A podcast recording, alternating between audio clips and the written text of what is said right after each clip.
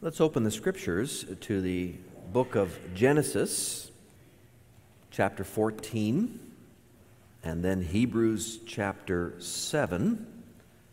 As mentioned in the prayer, we're going to be focusing on the high priestly work of the Lord Jesus Christ. And as we confess that in Article 21 of the Belgic Confession, we're going to be leaning quite heavily on what is written in Hebrews which writes extensively about the priestly work of our Savior. And Hebrews mentions, and our confession mentions, that Jesus Christ is a high priest in the order of someone named Melchizedek. Well, in Genesis 14 is where we, for the first time, read about Melchizedek. So we're going to try to get a handle on this fellow Melchizedek and his relevance to the gospel. In the days of Amraphel, king of Shinar, Arioch, king of Ellasar, Chedorlaomer, king of Elam, and Tidal, king of Goim, these kings made war with Bera, son of so- king of Sodom, Birsha, king of Gomorrah, Shinab, king of Admah, Shemeber, king of Zeboim, and the king of Bela, that is Zoar. And all these joined forces in the valley of Siddim, that is the Salt Sea, Twelve years they had served Chedorlaomer, but in the thirteenth year they rebelled. In the fourteenth year, Chedorlaomer and the kings who were with him came and defeated the Rephaim in Ashtaroth Karnaim, the Zuzim in Ham, the Emim in Shaveh Kiriathaim, and the Horites in their hill country of Seir, as far as El Paran on the border of the wilderness. Then they turned back and came to En Mishpat, that is Kadesh, and defeated all the country of the Amalekites and also the Amorites who were dwelling in Hazazon Tamar. Then the king of Sodom, the king of Gomorrah, the king of Admah, the king of Zeboim, and the king of Bela, that is Zoar, went out, and they joined battle in the valley of Siddim with Chedorlaomer, king of Elam, Tidal, king of Goim, Amraphel, king of Shinar, and Arioch, king of Ellasar, four kings against five. now the valley of Siddim was full of bitumen pits, and as the kings of Sodom and Gomorrah fled, some of them fell into them, and the rest fled to the hill country. So the enemy took all the possessions of Sodom and Gomorrah and all their provisions and went their way. They also took Lot, the son of Abram's brother, who was dwelling in Sodom, and his possessions and went their way. Then one who had escaped came and told Abram the Hebrew, who was living by the oaks of Mamre the Amorite, brother of Eshcol and of Aner. These were allies of Abram. When Abram heard that his kinsman had been taken captive, he led forth his trained men, born in his house, 318 of them, and went in pursuit as far as Dan. And he divided his forces against them by night, he and his servants and defeated them and pursued them to Hobah north of Damascus. Then he brought back all the possessions and also brought back his kinsman Lot with his possessions and the women and the people. After his return from the defeat of Chedorlaomer and the kings who were with him, the king of Sodom went out to meet him at the valley of Shaveh, that is the king's valley. And Melchizedek, king of Salem, brought out bread and wine he was priest of God Most High. And he blessed him, that's Abram, and said, Blessed be Abram by God Most High, possessor of heaven and earth, and blessed be God Most High, who has delivered your enemies into your hand. And Abram gave him a tenth of everything. And the king of Sodom said to Abram, Give me the persons, but take the goods for yourself. But Abram said to the king of Sodom, I have lifted my hand to the Lord God Most High, possessor of heaven and earth, that I would not take a thread or a sandal strap or anything that is yours, lest you should say, I have made Abram rich. I will take nothing but what the young men have eaten, and the share of the men who went with me. Let Aner, Eshcol, and Mamre take their share. From here, we go to the New Testament, the book of Hebrews, chapter 7.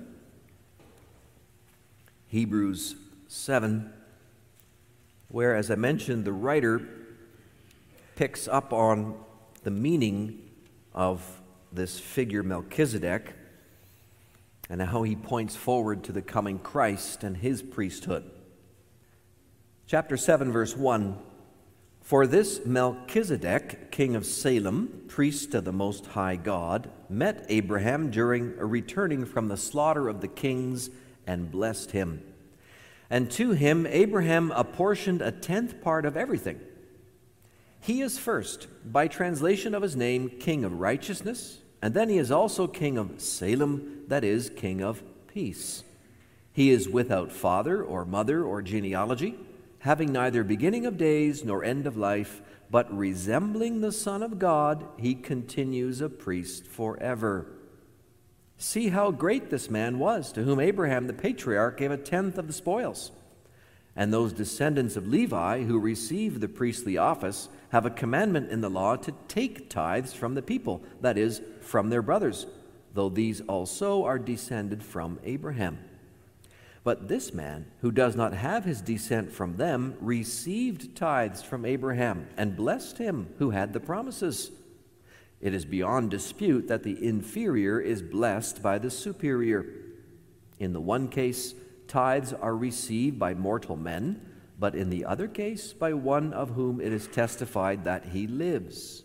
One might even say that Levi himself, who receives tithes, paid tithes through Abraham, for he was still in the loins of his ancestor when Melchizedek met him. Now, if perfection had been attain, attainable through the Levitical priesthood, for under it the people received the law, what further need would there have been for another priest to arise after the order of Melchizedek, rather than one named after the order of Aaron? For when there is a change of priesthood, there is necessarily a change in the law as well. For the one of whom these things are spoken belonged to another tribe, from which no one has ever served at the altar. For it is evident that our Lord was descended from Judah, and in connection with that tribe, Moses said nothing about priests. This becomes even more evident when another priest arises in the likeness of Melchizedek who has become a priest not on the basis of a legal requirement concerning bodily descent, but by the power of an indestructible life. For it is witnessed of him, and here's a quote from Psalm 110 You are a priest forever after the order of Melchizedek. For on the one hand, a former commandment is set aside because of its weakness and uselessness, for the law made nothing perfect. But on the other hand, a better hope is introduced through which we draw near to God. And it was not without an oath, for those who formerly became priests were made such without an oath. But this one was made a priest with an oath by the one who said to him, The Lord has sworn and will not change his mind. You are a priest forever. This makes Jesus the guarantor of a better covenant. The former priests were many in number because they were prevented by death from continuing in office, but he holds his priesthood permanently because he continues forever. Consequently, he is able to save to the uttermost those who draw near to God through him, since he always lives to make intercession for them. For it was indeed fitting that we should have such a high priest, holy innocent, unstained, separated from sinners, and exalted above the heavens. He has no need, like those high priests, to offer sacrifices daily, first for his own sins and then for those of the people, since he did this once for all when he offered up himself.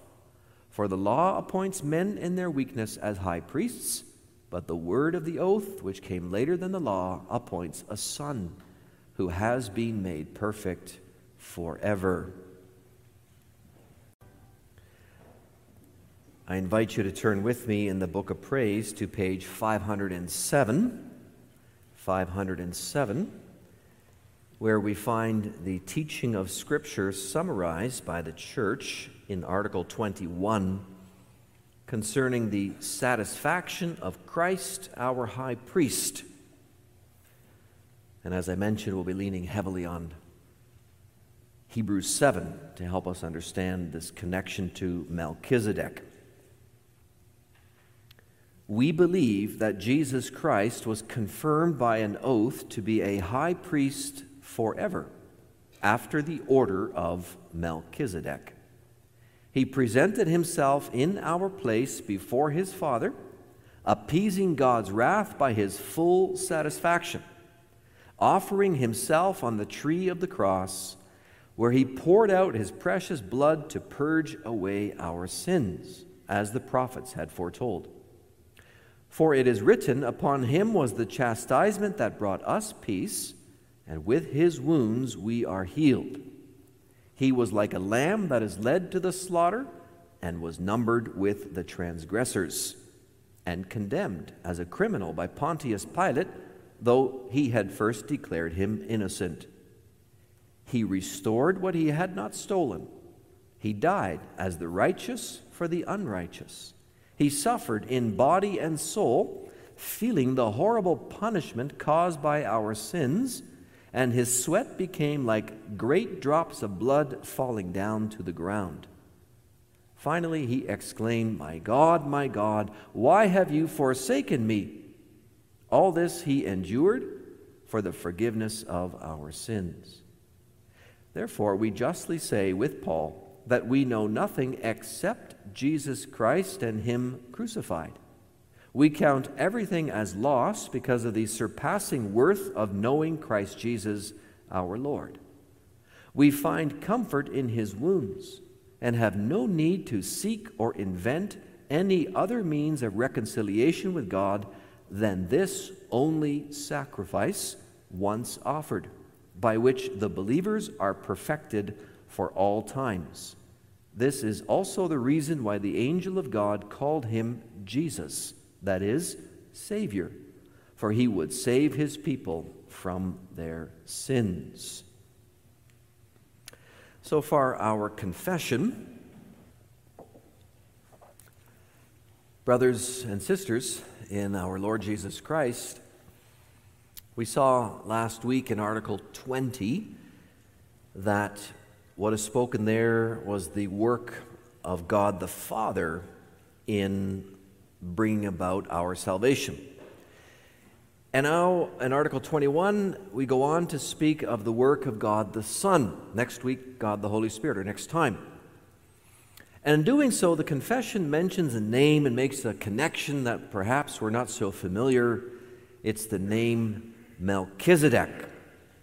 We believe that Jesus Christ was confirmed by an oath to be a high priest forever after the order of Melchizedek.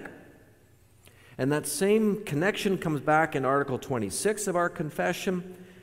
Jesus is described as a high priest, and his work is the work of a high priest. Well, what exactly is a high priest? We don't have a lot of high priests running around in our time. So it's a natural question what's a high priest? And by the way, who is Melchizedek?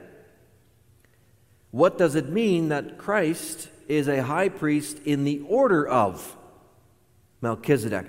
And what's the relevance of this for us today? Well, our confession in Article 21 only summarizes what Scripture says, and so we go back to Scripture, to those two passages we read, to find our answers. And I may bring to you the Word of God under this theme Our great high priest meets our every need. He meets our every need.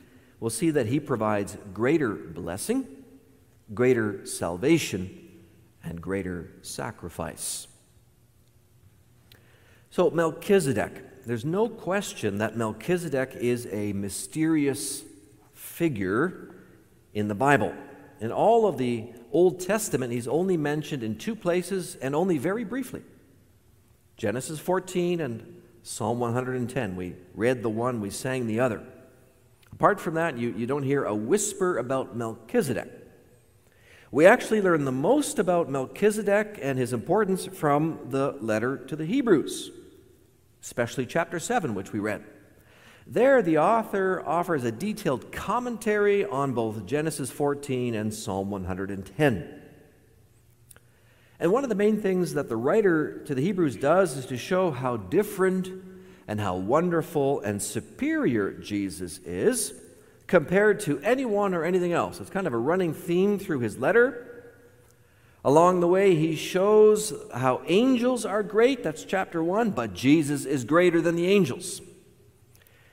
He says Moses was great and Joshua, they were great leaders in Israel, but Jesus is a greater leader.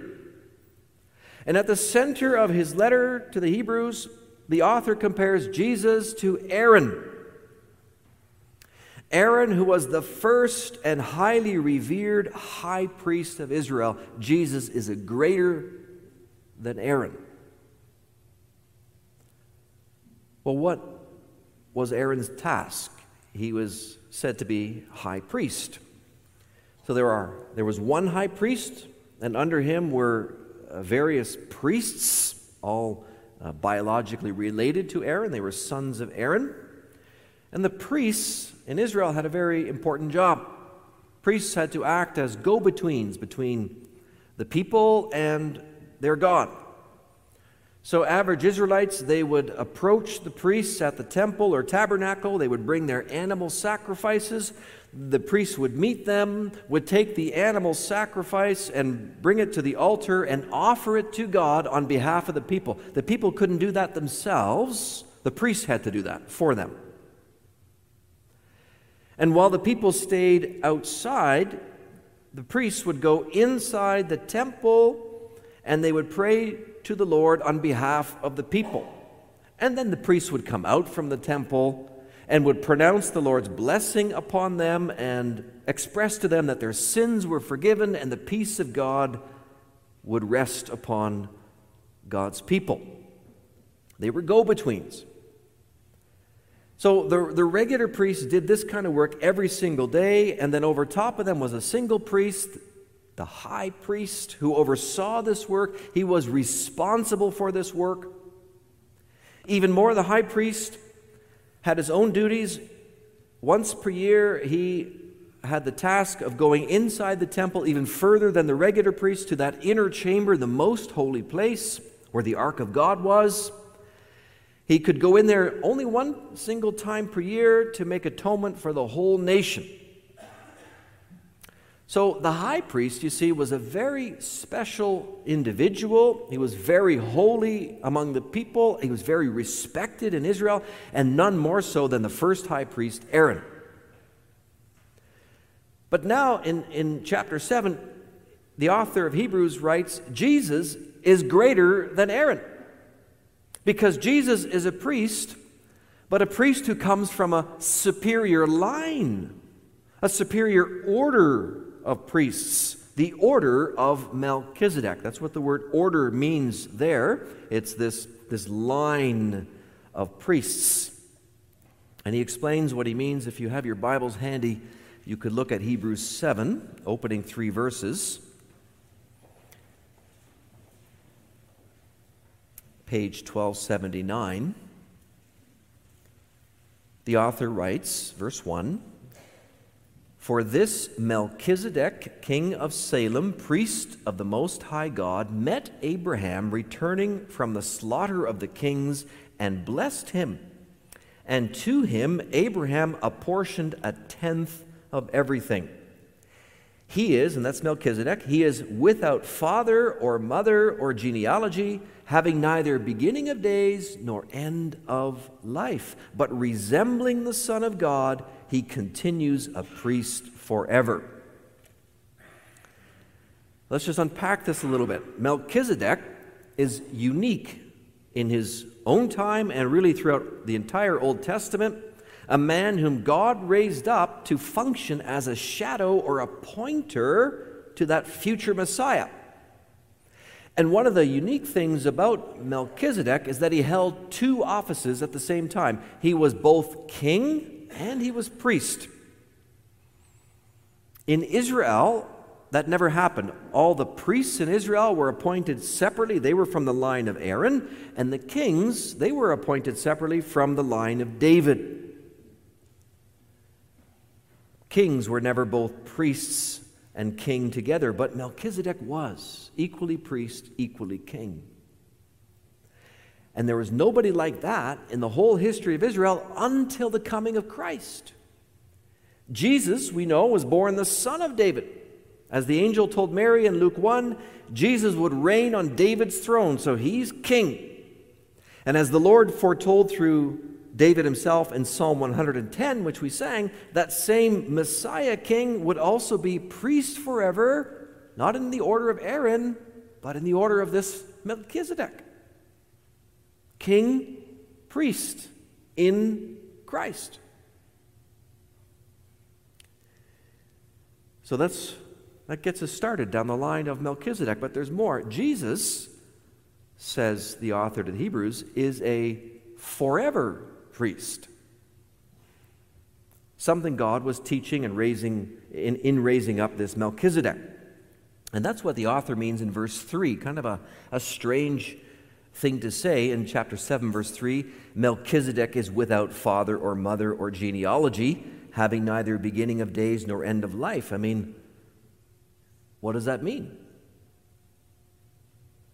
Is he trying to say that Melchizedek was somehow a superhuman, maybe an angelic figure who was kind of plunked down on earth and, and he defied death to live forever? Is that, is that what the author is saying?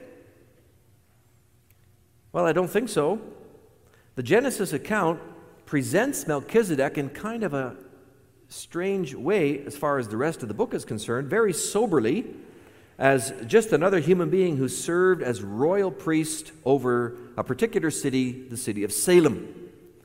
But what Genesis leaves out when it, it introduces uh, Melchizedek is very instructive for in all the other instances, or, or and certainly in the majority of instances in a book which takes pains to introduce characters with a genealogy, right? There's lots of genealogies in the book of Genesis. Well, when you get to Melchizedek, there's no genealogy. Don't know who his father is, don't know who his mother is, and there's no statement that he died. And if you look through Genesis, all the key figures are given a genealogy and a time or at least an indication that they died at a certain moment. So we're not meant to think that Melchizedek wasn't born of a nat- in a natural way, nor that he never died, but the absence of this record in the book of Genesis leaves this impression, you see, that this Melchizedek is mysterious. He's someone who just kind of appears and disappears in the record. No birth and no death are recorded, and that is suggestive of eternity. Melchizedek himself was just an ordinary man, but the way his story is told represents, gives expression to eternal kingship and priesthood of the future Savior and High Priest. So, all of this is in the background of Melchizedek and Jesus as our high priest in the order, in the line of Melchizedek, means that his high priest is vastly superior than the high priesthood of Aaron. And Hebrews in chapter 7 points to three differences. Melchizedek's priesthood, it is of an eternal nature, whereas the priesthood of Aaron was only temporary. He only lived for so long, then he died, his son would take over. Melchizedek also received tithes from Father Abraham, and in Abraham also Levi, and even Aaron. And, says the author to the Hebrews, it's always the inferior who pays tithes to the superior. So Aaron is clearly inferior to Melchizedek. And thirdly, Melchizedek blesses Abram, and as the author says, it's always the superior who blesses the inferior.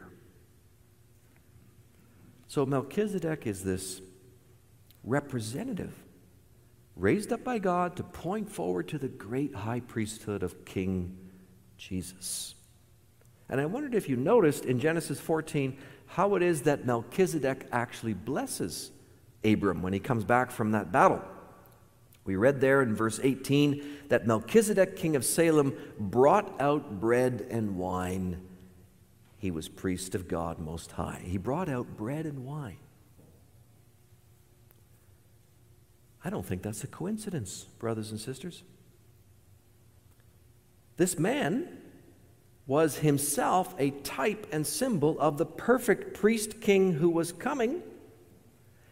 And now he brings out to Father Abraham bread and wine, the very same thing which uh, our high priest Jesus brings out to us at every Lord's Supper. Going back to Abram's day, bread and wine, they were both staples to nourish body and, and soul. They also were meant to, especially the wine, to celebrate in the aftermath of victory. The king of Sodom, by contrast, and he represents, you understand, the unbelieving world, he comes empty handed to Abram. He had nothing to give God's faithful servant who had just saved his city. In fact, he starts making demands on Abram. But the king of Salem, who had no horse in the race and no dog in the fight, his own city had not been attacked, he had not been touched, he comes out with hands full to bless Abram, both physically and spiritually, bread and wine. Can you imagine for Abram what a sight that would have been for his sore eyes?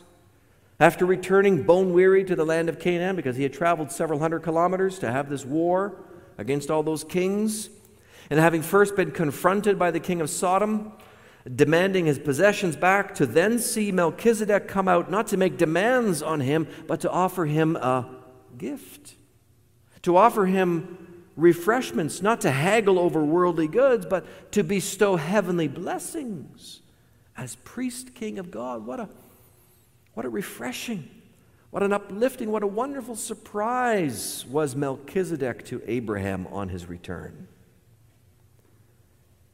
Well, brothers and sisters, in the same way, what a refreshing, uplifting, wonderful surprise is Jesus, our high priest in the order of Melchizedek, for he too comes with bread and wine to bless us.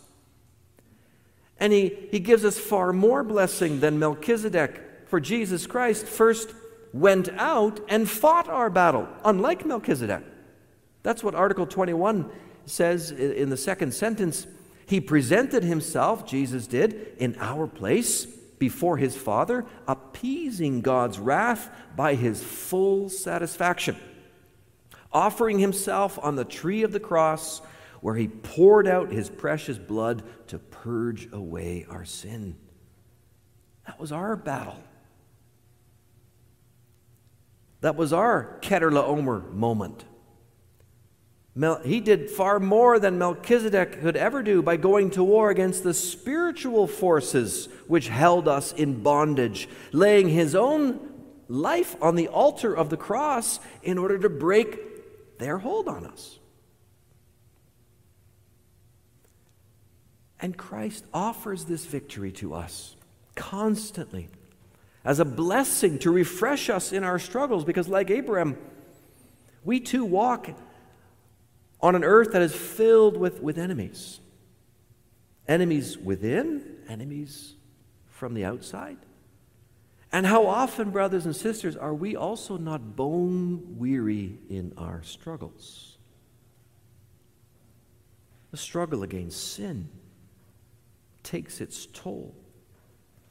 The struggle to walk in the way of the Lord and fight the sinful inclinations is tough. Then comes our high priest. There's the Lord Jesus coming, not only to strengthen us, but to refresh us with the understanding that victory in this struggle is certain. There's no doubt about it. Jesus, our high priest, he, he comes to us in the preaching of the gospel and he announces eternal life for all who trust in him in him and in his crucifixion for the forgiveness of sins.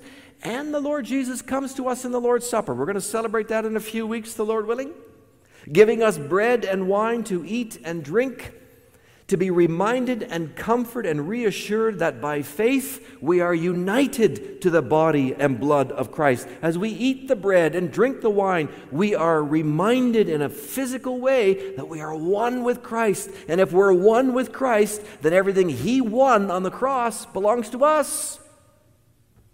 His victory really is our victory. We're one with Him. That makes Jesus even greater than Melchizedek, who himself was greater than Aaron. Melchizedek, we read in Genesis 14, he, he went on to bless Abram, pronounce a blessing over him by the name of God Most High. Jesus, he went on to bless not just Abram, but all the children of Abraham who's the father of all believers, Jesus blesses all who follow in the footsteps of Abraham, and he blesses them by his own name because Jesus is God Most High. Jesus provides us greater encouragement, greater strength, and greater blessing because he did more than Melchizedek ever could, because he is more than Melchizedek ever was. Jesus is the Son of God. Jesus is eternal King and High Priest who has actually secured salvation and a far greater salvation than the sons of Aaron ever could. And that's really the author's main argument in chapter 7. And it's a fairly simple argument summarized in 7 verse 11.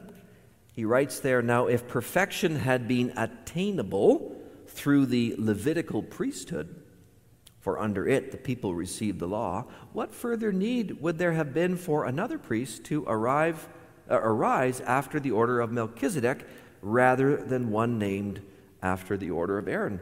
Like, if the priests in the order of Aaron could do the job, you wouldn't need another priest. That's what he's saying.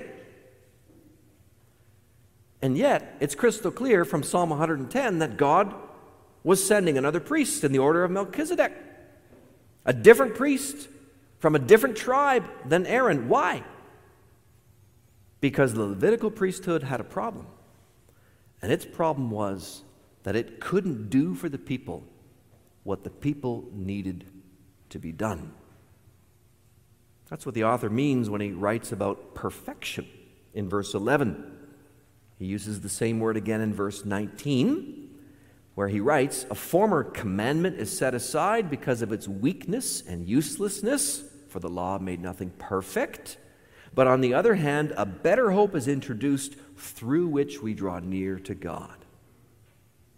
Now, that word perfection, most often in Scripture, does not mean what we normally associate it to mean. We tend to think that it means sinlessness, like moral perfection but rather in Scripture it has the sense most often of being uh, complete. The sense of having arrived at the desired goal. And if we ask, okay, well, what is the thing that the Levitical priesthood couldn't do? What was the goal that it was unable to meet? The answer is the Levitical priests and the sacrifices could not bring us close to God into the presence of God. That's what it couldn't do. Now, that does not mean that the priesthood of Aaron was lousy. Any more than it means that Moses and Joshua were lousy leaders. Remember, the Levitical priesthood came from God, after all. And in its day, it was a good thing, it was a blessing. Indeed, when God instituted it at Mount Sinai, he brought about something new and something precious.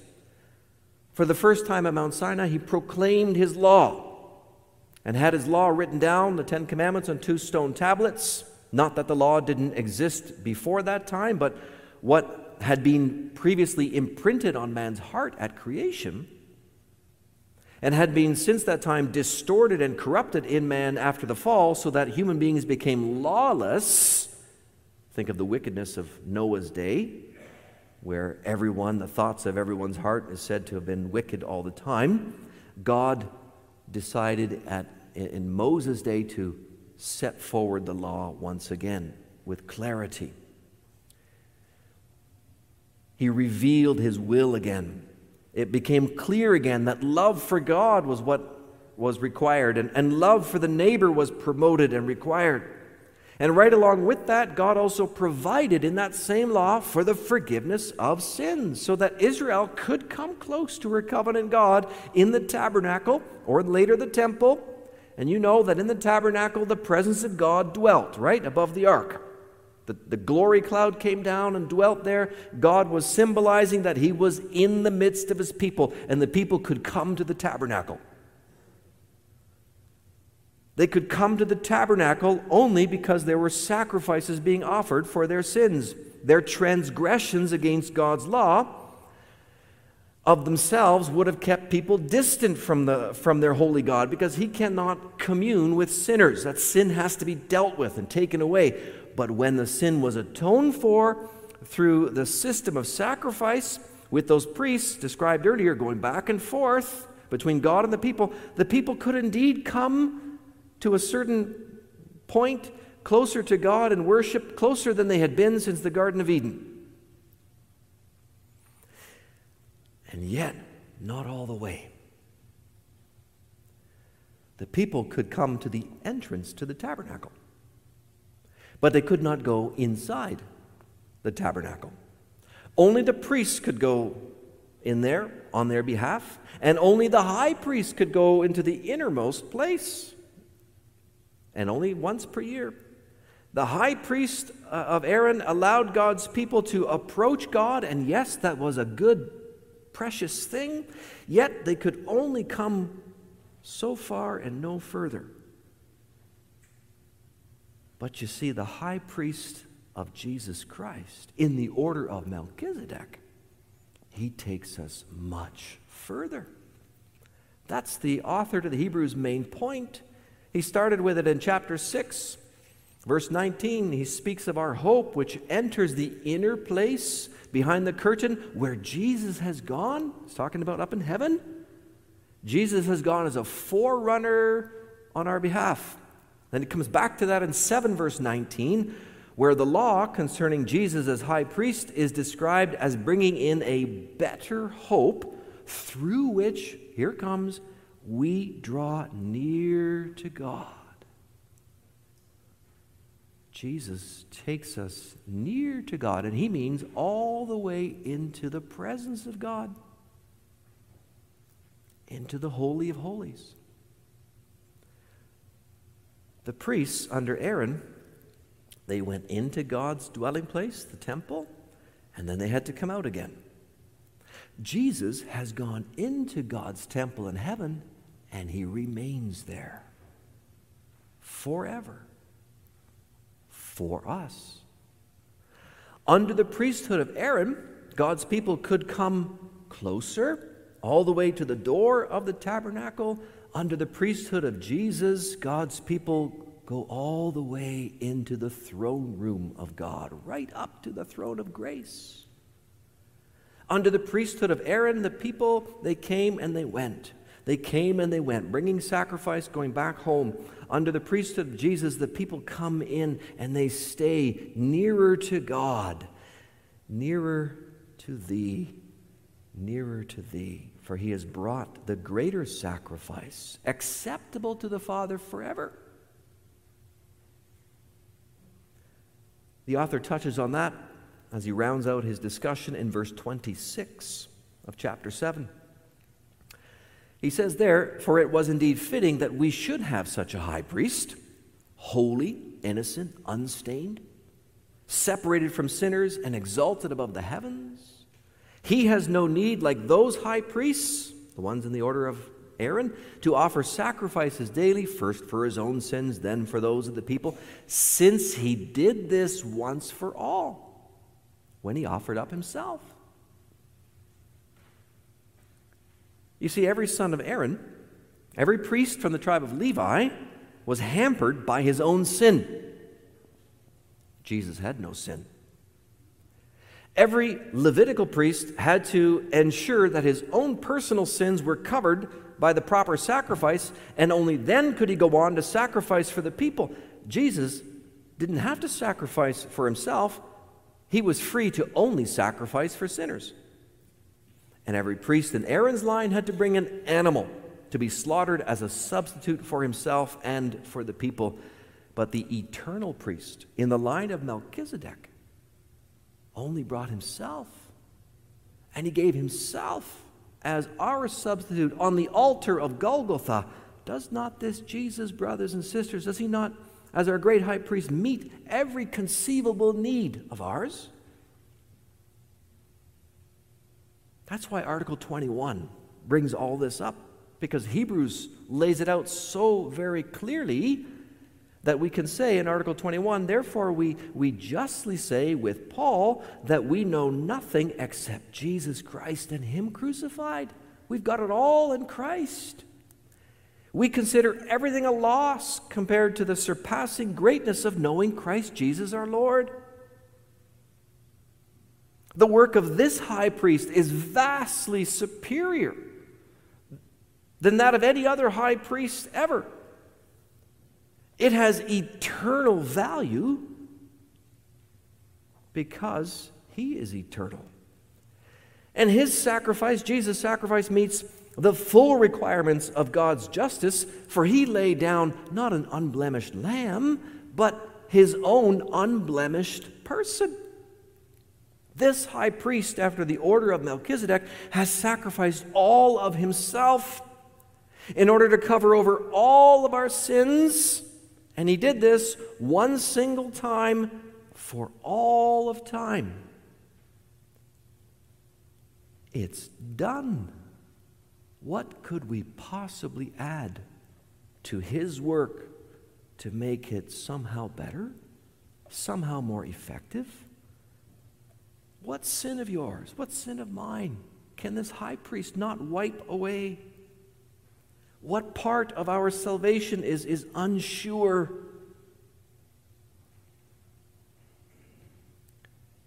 There's no part that is unsure. So tell me, brothers and sisters, what are your sins? What sins lie in your heart? That burden you? How many have you got? How bad are they? Are they bad? Take them to your high priest. Take them to the Lord Jesus in true sorrow. Lay them at his feet. Ask him to forgive, and he will absorb those sins into his guiltless sacrifice and take them off your shoulders forever. That's what he does. And what do you need to get through today or tomorrow? Are you in difficulty? Do you struggle? Are there waves of sorrow sweeping over you? Or maybe despair or doubt or depression? Take these two to your high priest. He is busy in heaven every moment of the day speaking to his Father on our behalf. So ask him for help, ask him for strength, ask him to lift you up, and he will send you what you need. He's there in heaven presenting himself in the high, as high priest in the order of Melchizedek.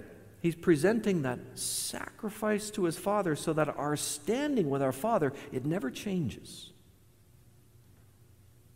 It never changes. You're never not loved. You're never not regarded as God's children. You're never not regarded as his saved people. We stumble in our daily sins of weakness. Yes, we do. But our high priest steadies us to walk on. And He directs His Spirit to carry on transforming us into the image of God.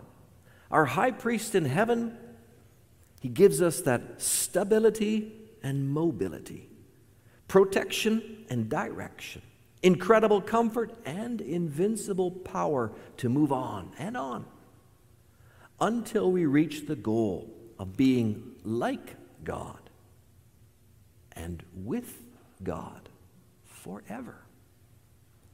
Amen.